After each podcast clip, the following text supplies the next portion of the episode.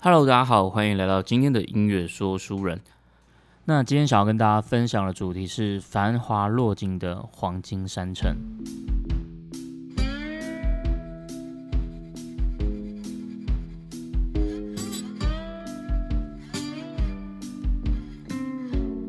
上礼拜我跟朋友们去参加了一个叫做岛内散步的行程。那岛内散步它提供的是收费导览的服务，就是它是要付费的，但是它会帮你安排一个散步的小旅行，然后会带你走进去社区里面的小巷弄，然后有当地人来跟你诉说在地的一些历史变迁跟故事。那在这样一个悠哉悠哉的散步路线当中，你可能会感觉到，呃，自己好像少了一点点观光客的走马看花，那取而代之的是。呃，你在更认识这块土地之后，油然而生的一种人文情怀。我觉得他们的理念就是希望大家都可以更去认识自己的城市，不管你是不是在这边长大的，或者是你只是一个过客，都能够跟这块土地去产生更多的连接。那当地人也可以透过像这样的机制，这样更知道怎么去介绍、去诉说这个属于他们自己的在地故事。我觉得这样的理念很棒，也很有意思。那岛内散步它有很多不同的路线，比如说最早一开始的大道城，然后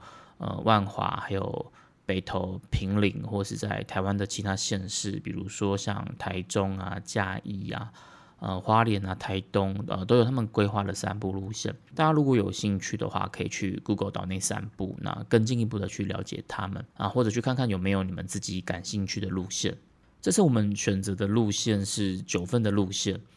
我不晓得大家对九份熟不熟悉，我自己是没有很熟啦。就是呃，讲到九份，我自己可能会先联想到的印象大概就是呃，悲情城市，然后神隐少女这样。虽然我也知道神隐少女她其实呃，吉普力她的官方有出来澄清过，她的创作灵感其实并没有参考九分啦。但因为有些人他会说。呃，阿妹茶坊就是《神隐少女》里面那个汤屋的原型，所以官方有出来澄清说不是这样。但总之，这个谣传或是误传就已经是深植人心了嘛，所以呃，我自己想到九分，就是还是会有类似的联想。那刚刚讲到这个《神隐少女》，它这个汤屋的原型啊，其实在网络上它有很多种的版本，然后众说纷纭。那我觉得这种原型的东西，就是参考的灵感来源，可能本来就不止一个啦，就是。呃，灵感这种东西有时候就是拼拼凑凑嘛，然后最后可能组合出一个 final 的版本，然后就成为一个作品这样子。呃，不过我自己觉得，如果以外形来讲的话，就是呃有一个地方还蛮像的，就是它是在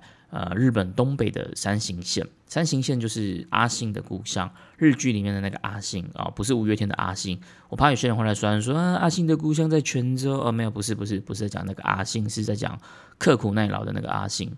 那在三行县那边有一个著名的景点，叫做银山温泉，是金山银山的那个银山。在银山温泉那边有一家汤屋，叫做能登屋，能就是能够登高望远那个能登这样子。我觉得能登屋它真的就还蛮像《神隐少女》里面那个那个汤屋。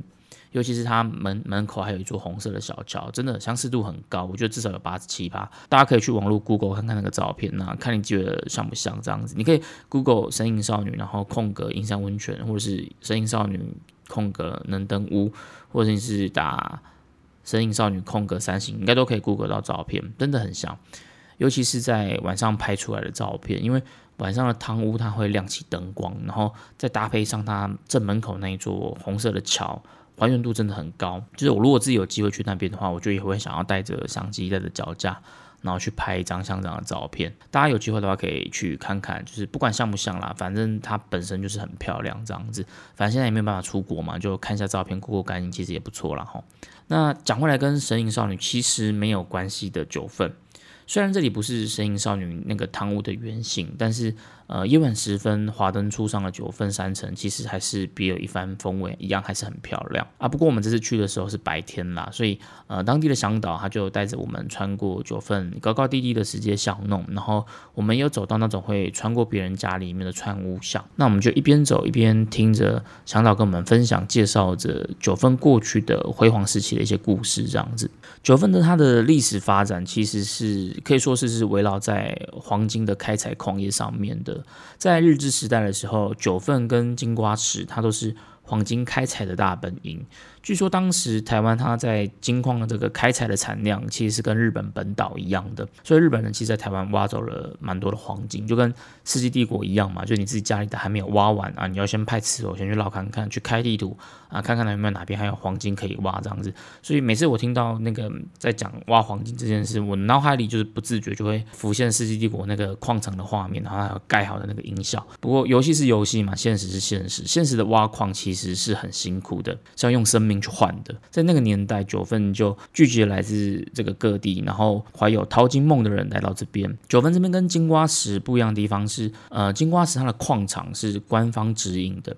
九份这里只是民营承包的，也就是说，如果你挖到黄金的话，是算你自己的。那这样的一个大量的淘金人潮就涌入九份嘛，使得九份的人口暴增。那人口一暴增，自然就发展出相对应的一些民生消费需求跟呃一些商业模式这样子。九份就这样迅速的发展成为北台湾一个很热闹的商业中心，然后杂货店、小吃店。理发厅、银楼，然后各式各样的商店林立。那在当时也搭建了一个北台湾最大的戏院，叫做升平戏院啊。那时候应该是叫做升平座啦，都是因应这股淘金热潮所延伸的。那除了民生消费以外啊，白天他这个辛苦挖矿的矿工们，他们到了晚上，他们也是需要一些消遣的嘛。而且你一旦不小心你挖到了金矿，你是呃有可能突然就一夜致富的。有一首歌叫做。钓金 came 就是钓金，就是台语挖到黄金的意思。那它里面有个歌词就说到：一时钓金，一时兴，给出啊该老该零星。意思就是说，当你挖到了黄金，一夜致富，你的你的矮房子就可以改建成楼房，那你的人生也会因此这样子，就是一夜之间改变。那白天挖矿所以很辛苦，晚上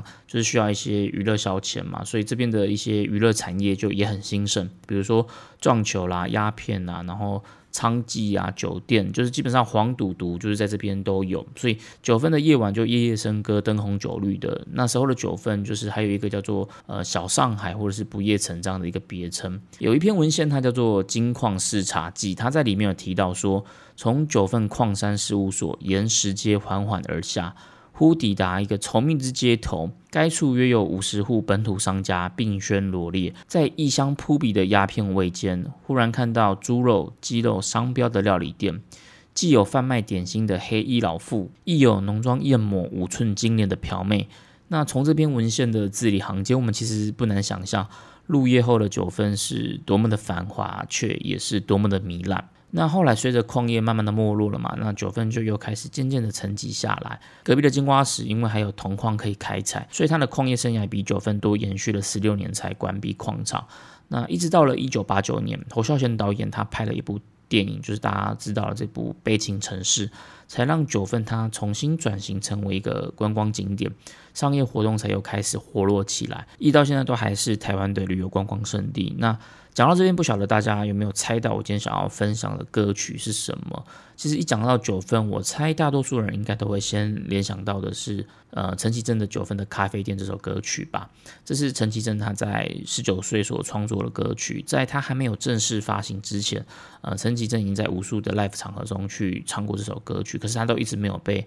正式的发行收录。一直到了二零零一年，《Demo 三》这张专辑里面才收录。那《Demo 三》它是一张限量的专辑，所以现在在拍卖上的价格也是蛮高的。我看到的有五千多块的，也有看到一万多块的，应该都是很早期的呃粉丝他们所收藏的。你现在在 YouTube 上，你也可以找到陈绮贞她在大学时期所演唱的版本。那个时候，陈绮贞她是正大的学生，然后她参加了全国大专创作歌谣的比赛。在比赛里，他演唱的就是这首他的自创曲《九分的咖啡店》。那后来他也在比赛里面就是获得了第二名的成绩，以及最佳作词奖跟最佳作曲奖。那很多人听完这首歌，就是来到九分的时候就开始想说：，诶，那九分的咖啡店到底到底是哪一间？这样子。其实根据陈绮贞他自己的说法，他一开始在写九分的咖啡店的时候，他其实还没有来过九分。他对九分的印象就是停留在听别人描述，然后。呃，凭自己幻想的阶段，他想象中的九份是很原始的，很有气氛的。所以后来他歌写到一半，他亲自来了一趟九份。到了九份，他看到了车水马龙人潮，然后看到了便利商店，他当场觉得很幻灭。而原来九份不是他想象中的那样，所以其实根本也没有所谓的哪一间九份的咖啡店这样子。不同于现实里的九份很喧闹，歌曲里面的九份的咖啡店，它其实带给人的感觉是很平静的。就像歌词里面提到那个淡薄的青草味，有一种。静谧的美好这样子。呃，虽然说跟他想象中的九份不太一样，可是我觉得陈绮贞他这首歌还是给九份带来了一个很好的诠释。他用不一样的角度切入，他就说这里的街道有点改变，这里的人群喧闹整夜，望着朦胧的海岸线，是否还能回到从前？他用不一样的角度去切入，去诠释不一样的九份。当一座宁静的山城，它摇身一变变成了一个观光景点，然后涌入了大量的观光客，可能给他带来人潮，带来的商机。但不管怎么样，它就不会再是原生的那一座宁静山城。就像我们也是一样，原本单纯的我们在社会化的过程当中，我们可能会开始慢慢变得复杂，我们可能会忘记我们最一开始的初心，或是那一份最单纯的感动。所以陈绮贞她说这首歌其实是十九岁的她写来提醒自己不要忘记当时的初心的一首歌。我觉得有时候陈绮贞她的歌就很像是一篇散文，或者是。一首新诗，它没有太多激昂的文字，然后也没有很浓烈的你情我爱，只有一个静静的诉说，用很精炼的文字静静的诉说。故事里面的剧情可能也许也不是那么的有张力，但就会给他带来一种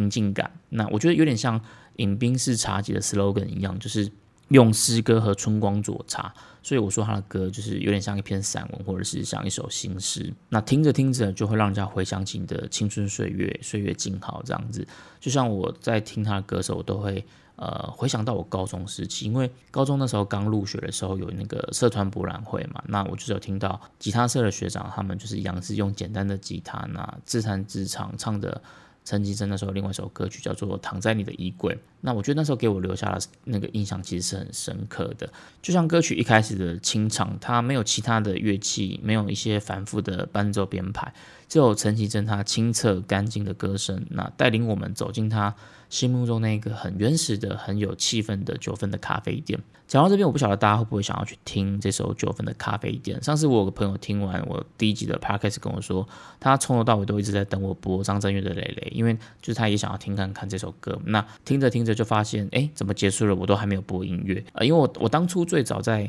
构思音乐说书人这个企划的时候，我的确是想要先分享故事，然后介绍音乐，最后播放我想介绍的这首音乐。但后来研究一下，发现其实就是有蛮多版权的问题。那目前我也无法克服，所以在这边也跟大家说明一下，为什么我在故事后面没有就是直接播着我所介绍的音乐这样子。OK，那今天跟大家聊的这个音乐跟故事啊，我就是还想要再去跟大家分享一个另外一个面向，就是前面提到了这个《Dear Kim K》。那《Dear Kim K》它是一首。台语的歌谣是一位叫做高贤志老师的作品。高老师他呃演唱了很多金九地区的一些民谣歌曲，所以如果大家对这种台湾歌谣可以接受的话，那你可以再去听他另外一首歌叫做《九份人》，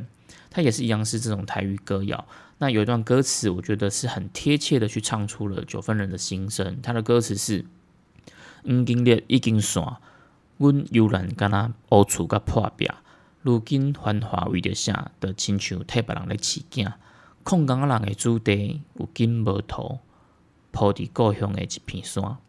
里面有提到这个欧厝嘛？因为九份它因为地缘的关系嘛，所以那边其实是多风多雨的。所以在九份的房子，他们在最上面都会铺上一层柏油，可以用来防风防雨，那就看起来像是个欧厝这样子。这也成为九份的一个建筑特色这样子。其实，在还没有了解九份的故事之前，我觉得我如果听到这首歌的话，我可能也不会有太大的共鸣。但就在准备这期 podcast 的时候，我就是呃有在收集一些九份的资料嘛，那就听到无间听到这首歌，我就觉得哎，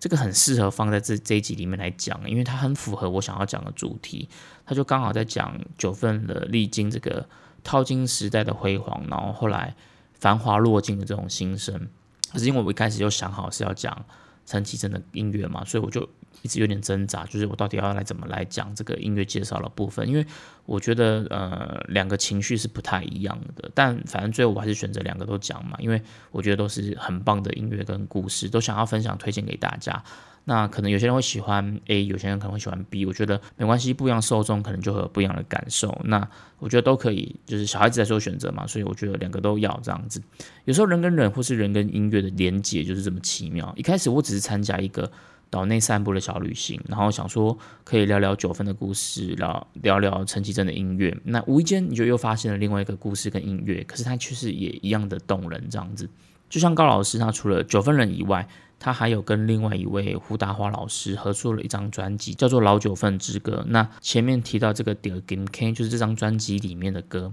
整张专辑里面的每首歌都是记录了九份居民他们的喜怒哀乐，很写实。那一首歌就是一个故事。所以，如果想要更深入去了解九份故事的话，那我很推荐可以再去听这张专辑。如果你可以接受这种民谣风格的话，那胡老师这张专辑里面是负责写词的，他是在地的九份人，所以他就把他从小到大这些九份的故事写成台语汉诗，然后让高老师来谱曲演唱。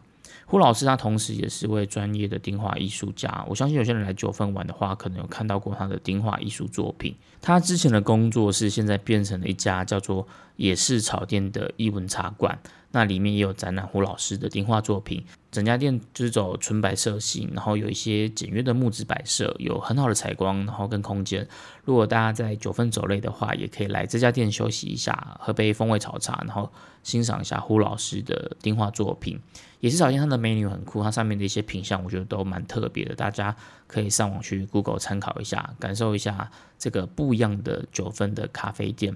好了，那今天跟大家分享故事大概就到这边。如果说呃九份的咖啡店，它写的是一个过客在九份有感而发，提醒自己不忘初心的故事。那九份人他写的就是九份当地矿工子弟那种无奈写实的心情写照。两个讲的都是九份的故事，但却有着不一样的味道。你比较喜欢哪个故事呢？欢迎留言告诉我。音乐说书人，我们下次见。